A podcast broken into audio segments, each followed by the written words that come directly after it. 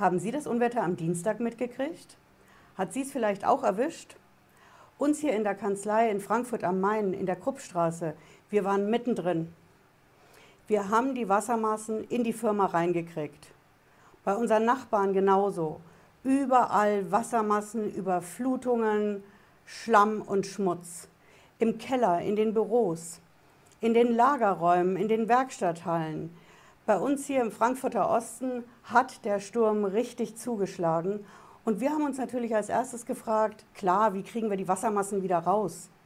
Aber wir haben uns gefragt, wir haben einen Wasserschaden, offensichtlich. Was machen wir denn jetzt? Ich verrate Ihnen heute die fünf goldenen Regeln, die Sie wissen sollten, wenn Sie so eine Überschwemmung in der Firma haben oder in der Wohnung, zu Hause, im Keller, im Firmengebäude, Büro, Werkstatt, Produktionshalle. Fünf Punkte, die Sie wissen sollten und von denen ich seit dieser Woche definitiv sagen kann, sie funktionieren. Bleiben Sie dran, bis gleich.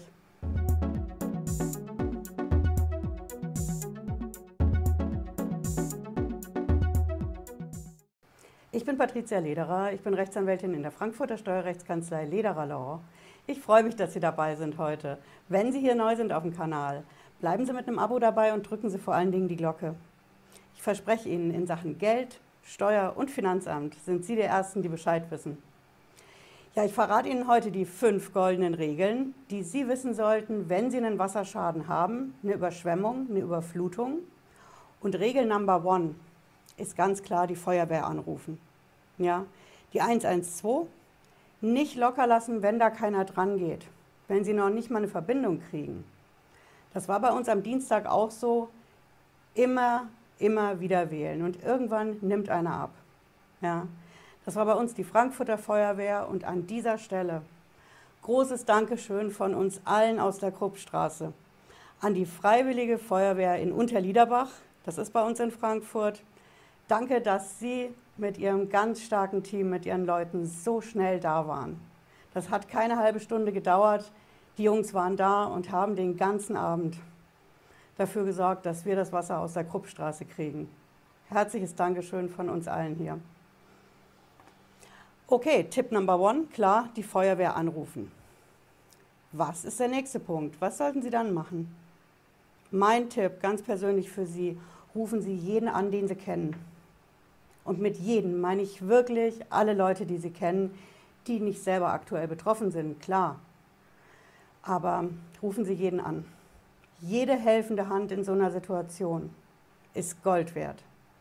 Sie haben auch einen wichtigen Effekt dadurch, denn Sie haben Zeugen für die ganze Nummer. Am Ende streiten Sie ja mit der Versicherung. Und es hat auch noch einen anderen Nebeneffekt.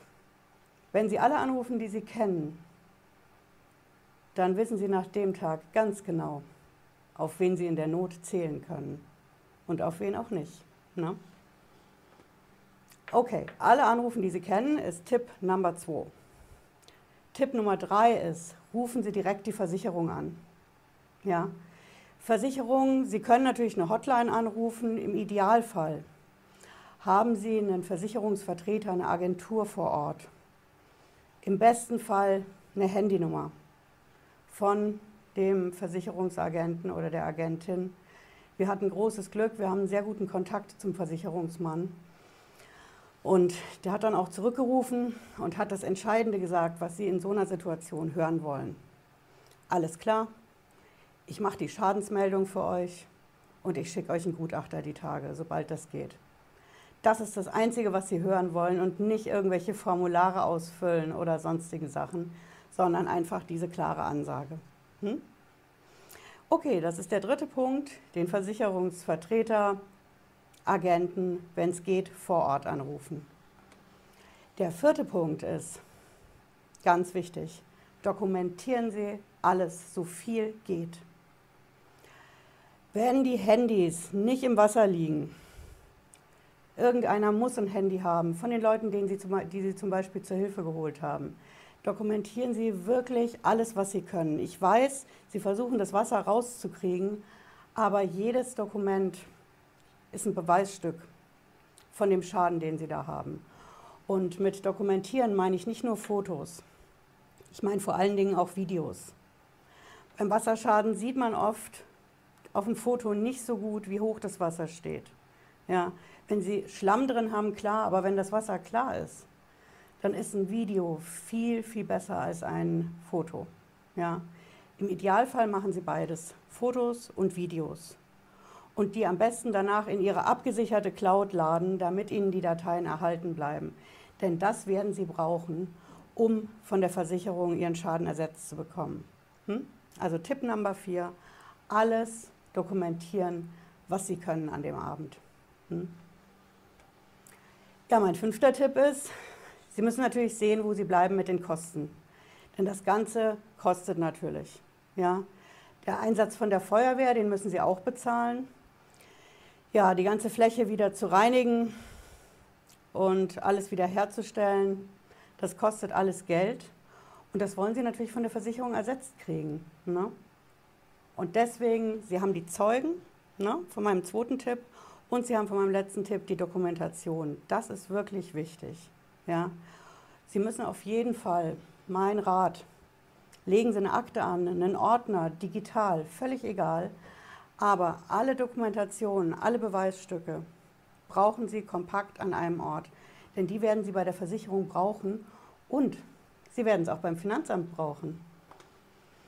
Denn, so viel steht fest, all das, was die Versicherungen Ihnen nicht bezahlen, können Sie bei der Steuer absetzen. Das sind die sogenannten außergewöhnlichen Belastungen. Und wenn Sie zum Beispiel eine Eigenbeteiligung bei der Versicherung haben oder am Ende gibt es Streit um was auch immer, wie es bei den Versicherungen halt so ist, dann haben Sie auf jeden Fall noch die Möglichkeit, es bei der Steuer anzugeben. Und da habe ich einen wichtigen Tipp für Sie, denn wenn Sie es absetzen wollen, brauchen Sie Belege.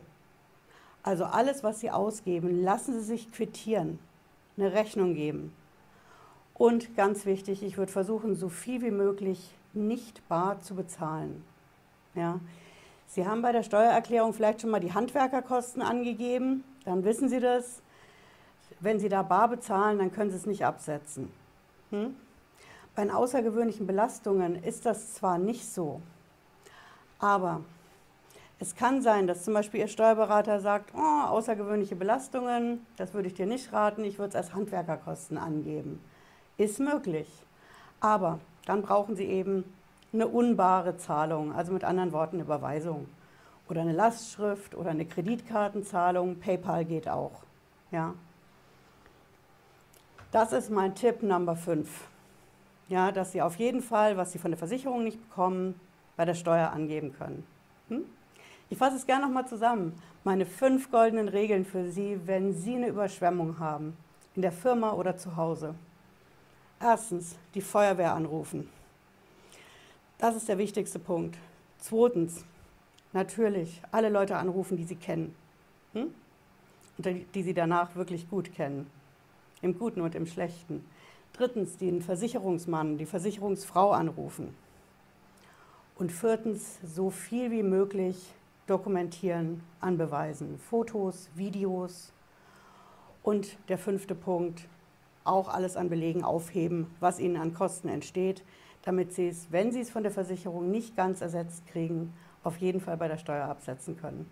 Hm? Ja, ich hoffe, Sie haben was mitgenommen heute und wenn Sie einen Schaden am Dienstag hatten, dann wünsche ich Ihnen viel Kraft und Energie und Glück, das alles wieder hinzukriegen. Und dann hoffen wir mal, dass so ein Unwetter nicht so bald wiederkommt. Hm? Wir sehen uns, wenn Sie mögen, wieder spätestens Freitag 18.30 Uhr. Bis dann, bleiben Sie gesund. Ciao.